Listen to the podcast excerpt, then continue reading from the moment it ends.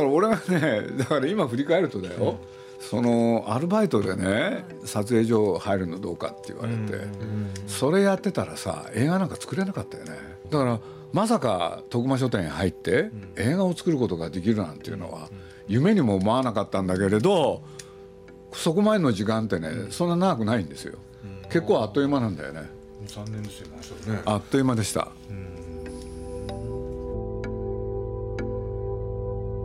鈴木敏夫のジブリ汗まみれ。今週も先週に引き続き角川より出版された長塚明子編集「オールアバウト敏夫鈴木」についてお送りします。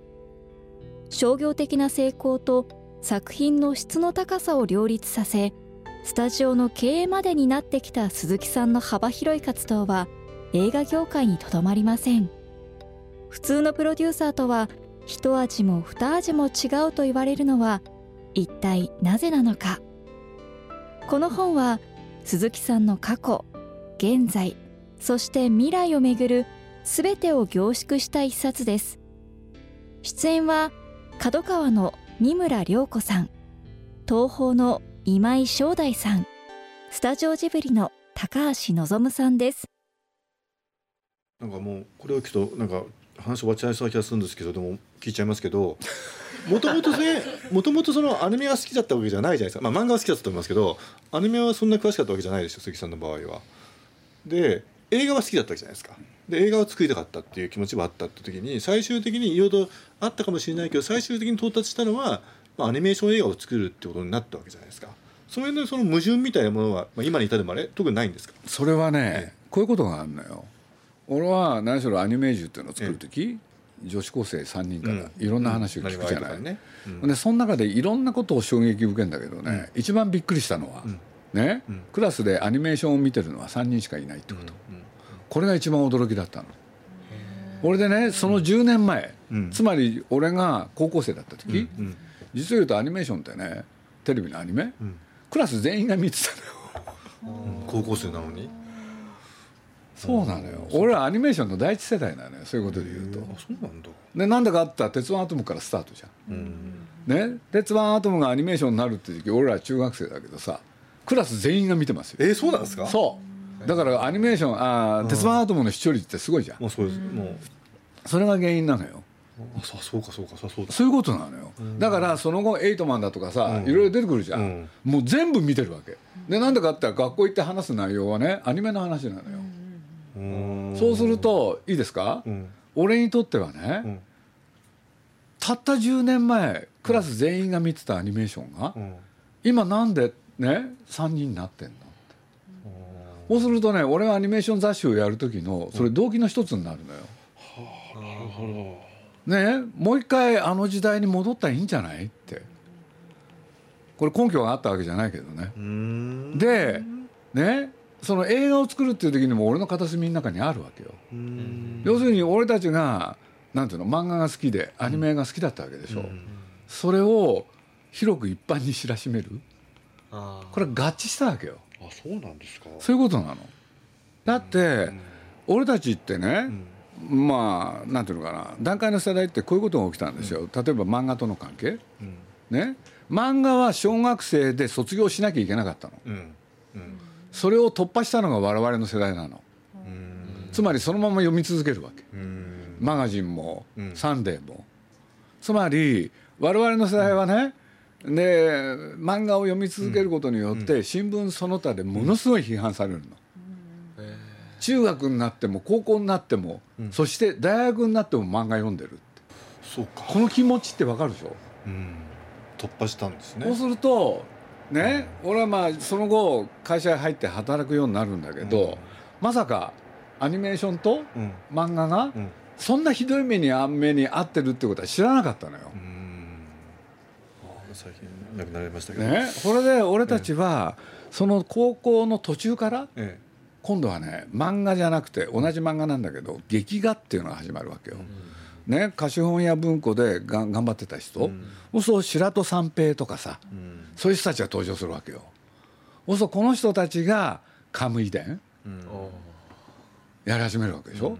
そうするとなんて言うんだろう。自分たちが高校ぐらいまで見てたものはみんなアニメーション化されるのにさ、俺たちが大高校から大学になる時の、なんていうの？そういう白戸三平をはじめとする、いわゆるその人たちの作品っていうのはね映画化されなかったんですよ。でそれに対するある不満あったんですよ。で後にさアニメーション化されるんだけどねアニメブームの中で。だけど俺たちはね遅いよっていう気分なの。なるほど。そうなの。だから明日のジョーなんかもそうだよね、ん。巨人の星もそうだし、うんうんうん。あちょっと遅れたんですか？アニメ化するのが。なんで今頃やるんだって、あの時やってほしかったって、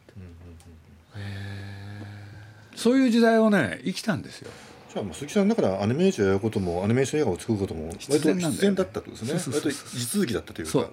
そんなに違和感はなかったとなんですね。だから俺と皆さんがねなんでこのあの仲良くなっちゃったかっていう時にね、それは俺が小学校の時に読んでた漫画と皆さんが8歳も離れてるのに読んでた漫画がね好きなものが一致してたのよ。杉浦茂っていう人なんだけどね。うん俺それがねなんか変なんだよなあの人。変っていうのはねまあ後でいろいろ分かってくるんだけれど当然8歳離れてたらさ俺ら小学校の時皆さんってもう高校生でしょ、そうするとね皆さんの場合ね一人で読んでたのよ、うんそう理論的にそうですよね。その時代はまだ大きくなって鈴木さんの世代からそういう大人になっても卒業しない時代が始まったのに宮崎さんは一人で読み続けてたんだ。で俺は例えば子供の時に「少年画報」とかさ「うん。少年」とかでね、読んでる漫画あるじゃん、うん。そうするとビリー・パックがどうしたとかね、ねあの いろいろあるのよ。そしたらそこら辺まではね多少ね皆さんもね、うん、あれは面白かったってやるんだけれど皆さんにとってね違和感があったのはね「明日のジョー」なのよ。うん。どういうことかって言ったらね俺らの世代のものだから、ね、その8歳上の皆さんにとっては許し難い漫画だったんだよね。どうせ鈴木さんなんかね「明日のジョー」を読んでねあの後ろ姿に感動してたんだろうっつってねえ その差を明らかにするみたいなねそういうことが起きるわけ。でもちっちゃい頃読んでた漫画に関しては本当に一致してるわけ。サイコロコロスケがどうしたとかね俺なんかね体がサイコロなんだよね。そこで顔があって手があるって戦うんだけどさ体だけはサイコロなのよ。ほんとすごいシュールな漫画。でね俺と皆さんの共通項ってねシュールな漫画なんですよ。劇画を受け付けなかったってことなんですかね宮崎さんが、うん、というのがそれが社会現象になっちゃったから。あそうするとそれは段階の世代のもんだったでしょ。だから皆さんにとってはね自分は年もっと上だからもう働いてるしね。あのそういうものがもてあやされることに対してね怒ってたのだから俺はね皆さんの前で「明日のジョー」の話しないの。ー。へだから皆さんからはねいろんなことを教えてもらいましたよ。だからね俺たちが戦後生まれてこれでそういうもんに触れるじゃない、うん。月刊漫画誌とか、うん。そして週刊漫画誌。そしたらね何が特徴だったかっていうとね主人公はみんな少年なんですよ。うんうん。子供なの。例えば「鉄人28号」ってあるじゃん、ね、名前ぐらい知ってるでしょ？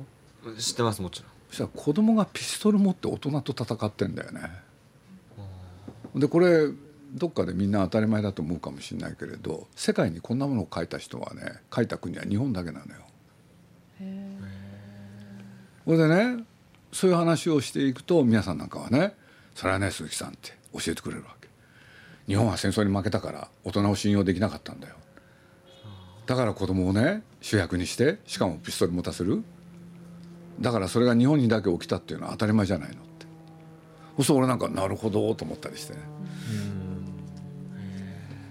アメリカのねそういうなんていうの先行してたそういうバットマンがどうしたとかそういうやつってね主人公みんな大人なんですよ。本当ですね。子供じゃないのよ。そう大人に対する不信感。それがね反映されてんですよ。そうやって見ていくと面白いんですけどね。あでも今のお話だとなんどこからそのそれをでも書く側作る側は大人じゃないですか。違うのよ。あ漫画ってねいくつの人が描いてたと思いますか？少年漫画って。少年でも二十歳前後ぐらいはい答え16歳なんですよ。みみんなハンデをしたように。中学出てもうね中学時代から漫画描いててね。うん俺で中学卒業するとね漫画家さんだったんですよ。だからみんなね高校も行ってないんですよあーあじゃあもう本当にだから少女漫画もそう。なんですだから日本の漫画のスタートってね全部中卒の人たちがやったんですよ。作ったんですよ。これがねまあ戦後戦争に負けちゃった国のなんか子供のための文化の担い手、うんうんうんだから鉄ね千葉哲也だってそうだし、デビューはみんな16歳でそんなことはさ後で知るんだけどね。うん。まあ当時読んでる人はそれは分からないわからない。ですよね、夢中になってたもん。でもなんかその子供にその正義を託したっていうのはすごくよくわかりますね。あの時のそのしモノクロ時代のアニメ、まあ、レインボーセンターロビンとかそういうのを見るとやっぱり少年は純真純真だからっそていうのはだから大きな前提になってますよね。で悪いやつはみんな大人みたいな。う。でおとおとでああいうくなって大人は自信を失ってもう立ち上がれない、うん。そういう時にこの国をね要するに勝負のは僕らじゃないかっていうね、そんな感じだよね、だからね歌がね、まあ、象徴的なんだよね、あの歌の歌詞がねこういうのが多かったんですよ「親に心配かけまいと」って。こういうねセリフが出てくるんだよね。本当に多いんだよね「親に心配かけまいと」っつってちっちゃい子が歌ってるんです。か歌ってんの。二丁拳銃火を吹けば。ってこれがわけわかんないんだけどね。今になるとねリアリティないよね。心配になりますそれ。だからね俺たちの世代ってねピストルにねものすごい憧れっていうのか思い入れがあるの。武器好きですよね。でもそれってその少年漫画のせいなのよ。少年が持ってる銃が好きだったの僕伺いたいなって思ったのはそのナウシカの前に、まあ、そうやって徳間社長から漫画に何にせよ、まあ、映画の企画を持ってこいって言われた時に他の企画もたくさん出したってことなんですか鈴木さんは？いや皆さんの企画だけ。あそれだけなんですか？そう。なんか出せって言われた時はねいつも一本勝負なんですよ、あれこれ出したらさねこいつ自信がねえんだなってことになるじゃんね？若い人たちでさいっぱい企画出すやつバカいるじゃん。ダメに決まってんじゃんそんなの。耳が痛いですね。そう？だから俺細かいことだけどね例えば映画のポスター案ってあるじゃん。うん。絶対1個しか作らないのよ。ねポスターもいくつも。A 案 B 案 C 案案なんて作らないですよ。へーいつも1枚。自信を持ってそれをね出すんですよ。この本の中にも出てきてますけどねあの戦国魔女っていう。あれは適当に俺が名前つけたの。あそうなんですか。皆さんがやりたいと思ってるのを今これかなと思って。でまだナウシカっていうのはね出てきてないから。でもじゃああれも出した時は絶対これで通すと思って出してた。そう。そしたらねあの跳ねられるんだけどね。それでまあいろいろあってナウシカにねたどり着くんですよ。あもうじゃあその戦国魔女とナウシカの間はもうない。ほとんどない。あそうなんですかプロデューサーとして考えた時その企画の当て率というか出してそのまますぐ通るた率ってのはすごいってことですよねいやでもあの映画決定するまで時間かかるから。らまあ現実にはねその戦国魔女っていうのを持ってったらね怒られちゃうわけですよ。うん。これって原作も何にもない原作も何にもないんでしょって言われたの。うんこれでねまああらかじめ企画を出すっていうのは宮さんに話してやったから。うん。ね、そしたら宮さんもねそれを聞いた瞬間カッと来てね「じゃあ原作書こうよ鈴木さん」っつって。それがナウシカのスタートなんだけどね、うん。だからナウシカ作る時だってねまあ本当に皆さんとはいろいろ話し合ったよね。でどういうことかっつったらね当時ねまあ少年漫画からねいわゆる大河ドラマが消えてたんですよ。だとしたらそれをやるべき？そういう発想なのよだからねみんながねある方向に向かってたらそれとは違うところをやるっていうだから俺ね「宇宙戦艦ヤマト」っていうのを最初見た時びっくりしたんですよ。なんか昔よくやってた漫画の一つじゃんって。ね、ところが漫画が忘れてたテーマなんですよ。来るみんなでねあの力を協力して一つのことを成し遂げるで昔の漫画の王道なんだもん。そうなんですよだから俺宇宙戦艦ヤマトっていうのを内容を見た時びっくりしたよね。ああ今時こんなことやってんだと思って今この今でこんなことやってるんだっていうのがちょっとそのバカにされた感じがしたわけですよね。うんバカにしたの？ただでもでも今の話を聞くとやっぱりそういうことだけでもなくてやっぱり人がやることって大体同じことを繰り返し繰り返しやってるってことですよね。ただほら若い人は自分の時代に見て自分のものがやっぱ大事だからそれを鈴木さんみたいな上の人たちが「いやそんなの前前からあったよ」って言われちゃうと「いや前前からあったって言ったってさ」っていうのはねあの反発したりとかってまあそれ繰り返してきたってことをね。でもまあそうですよ。だって今の「鬼滅の鬼滅の刃」がそうじゃん、もうあれなんか江戸時代からどうだ何回も繰り返してきたテーマじゃん。だから誰かやるだろうってずっと思ってたし。ほんでそれもどっかで俺公言してたんだよね。うんうんうんそういうテーマっていうのは世の中がこんなになっちゃってるのはね誰のせいだって。鬼だろうって。これ江戸時代のテーマなのよ。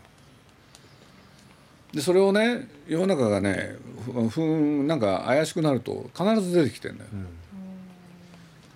だから出るべくして出た企画だなと思って。ほんでまあそれをみんながね、あのー見に行くっていうのもすごい理解できますよ、だって時代時代の「そういう鬼滅の刃」に相当する作品っていっぱいあるもんあそうなんですか。そうそうそうそう。だからそういうのをねだからある時代なんかはね江戸時代のある時なんかはねなんでこの、まあ、当時も地震が起きたりとかいろいろあるじゃない、でその原因は何かって言った時にね、ずっと鬼だったんだけど一時ねタヌキになったことがあるんですよ、あうん、ああれですね。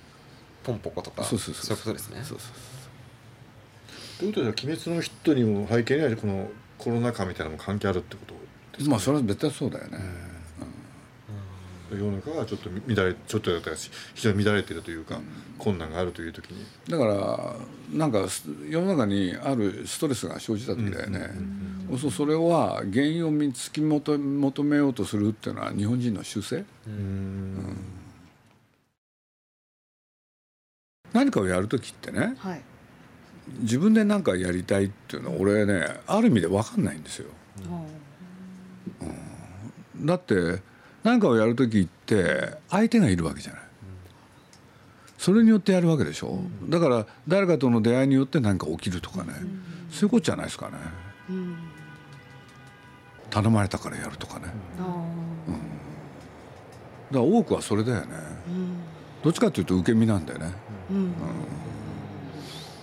ねえ世の中って偶然とか運とか、いろんなことが作用するから、うん。だから自分がねこういうことをしようと思ったってなかなかそれはうまくことは運ばない、っていうのか日々生きてる中でいろんな人に出会いその中でいろんなものがさパズルのように重なって組み合わさってそれで何かに出てくるんでしょ多分。だからね俺なんかまあ結果としては宮さんという人と出会ってジブリをやっていくわけだけれどいわゆる 1+1 でしょ、でそれが2じゃなくて多分10ぐらいにはなったのかなと。神様のおぼし飯としか思えないじゃない、うん。だってまあジブリを作ることになった時にねまあその時いたのは3人なんですよ。高畑勲宮崎駿。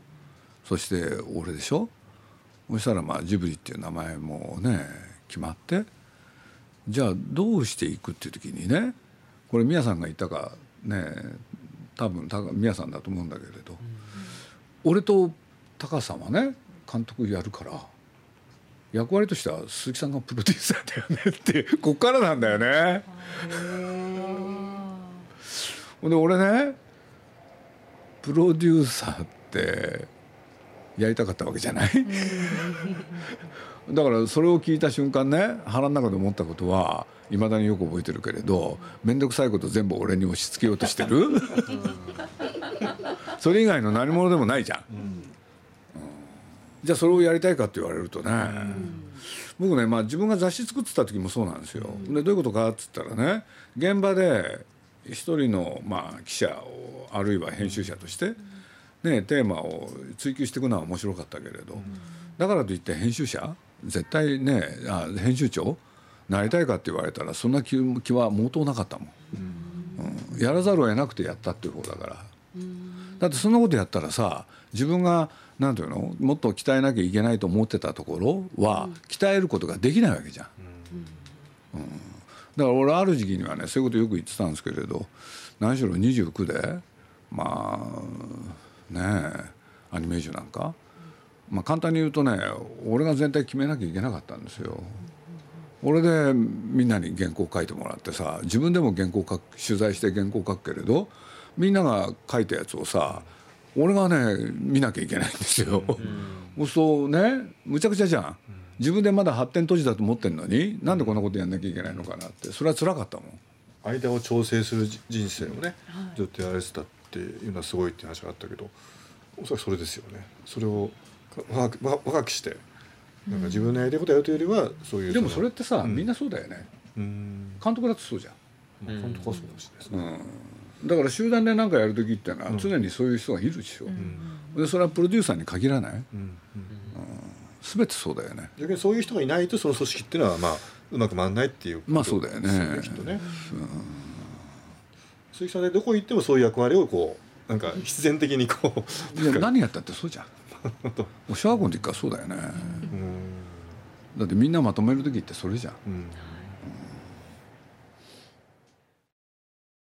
いやだからこの本はね、本当はね、まあどっかにあの彼女が書いたけれど、本当は今年のね夏、京都で展示があって、その図録よ、っていうんで、まあ、彼女が本当に寝食を忘れ1年間頑張ってやってくれたわけなんですけれど、そうするとねまあなんていうの京都のそこだけで、ね来た人だけに売る本じゃん、図録っていうのは。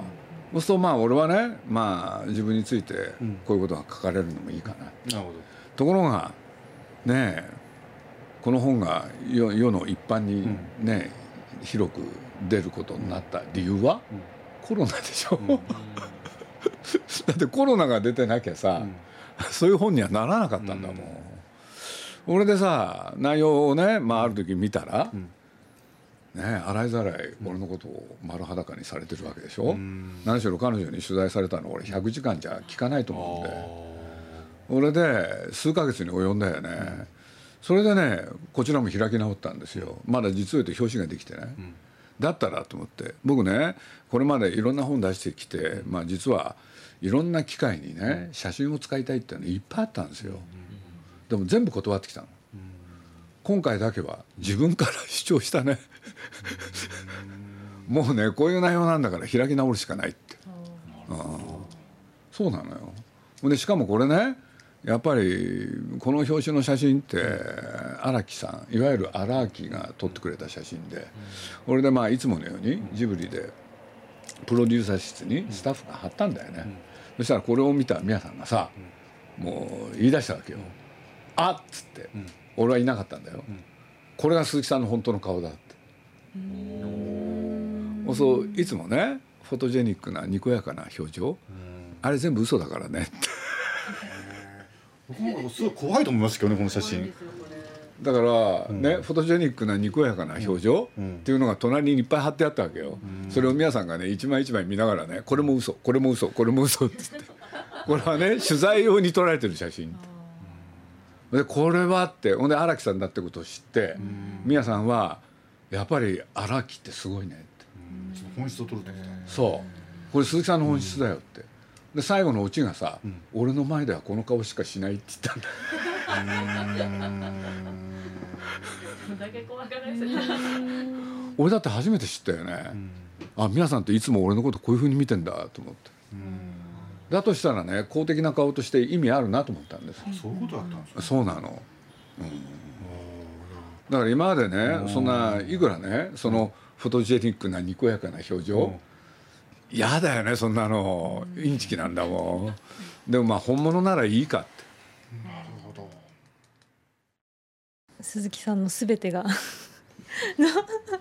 鈴木さんの本当にすべてが載っているもので私も1年ほど PD 室にいますけれどもえきそうですね鈴木さんからまだまだ全然教えてもらってないことなどもすべてあその今まで鈴木さんがアニメージュ時代からこういろいろお仕事されてきてそういう内容がたくさん入っていたのでそうですね女性の方でもなんかそのこれから仕事を探している人だったりとかまあなんかちょっと自分でもなんか悩ん仕事に関してなんか悩んでることとかでもなんかこの本を読んだら勉強になるなのかなっていう すいませんなんかちゃんと言えないですけれどもっていう本だと思いました。はい、鈴木さんが見てきたものというのが日本の戦後のあの子供文化そのものだったりするし鈴木さんがやってきたことっていうのは日本のアニメブーム以降のサブカルチャーの歴史だったりするしだから鈴木敏夫の本ではあるんだけど何かこうせ世界とか社会とかねそういうものをこれを通してすごく分かるとこあの非常にコンパクトに分かれるものになってると思うんで僕はだからあの鈴木敏夫のことは嫌いな人でもねあのよ読むとねすごいためになると思います。戦後史だよね。戦後史です。戦後史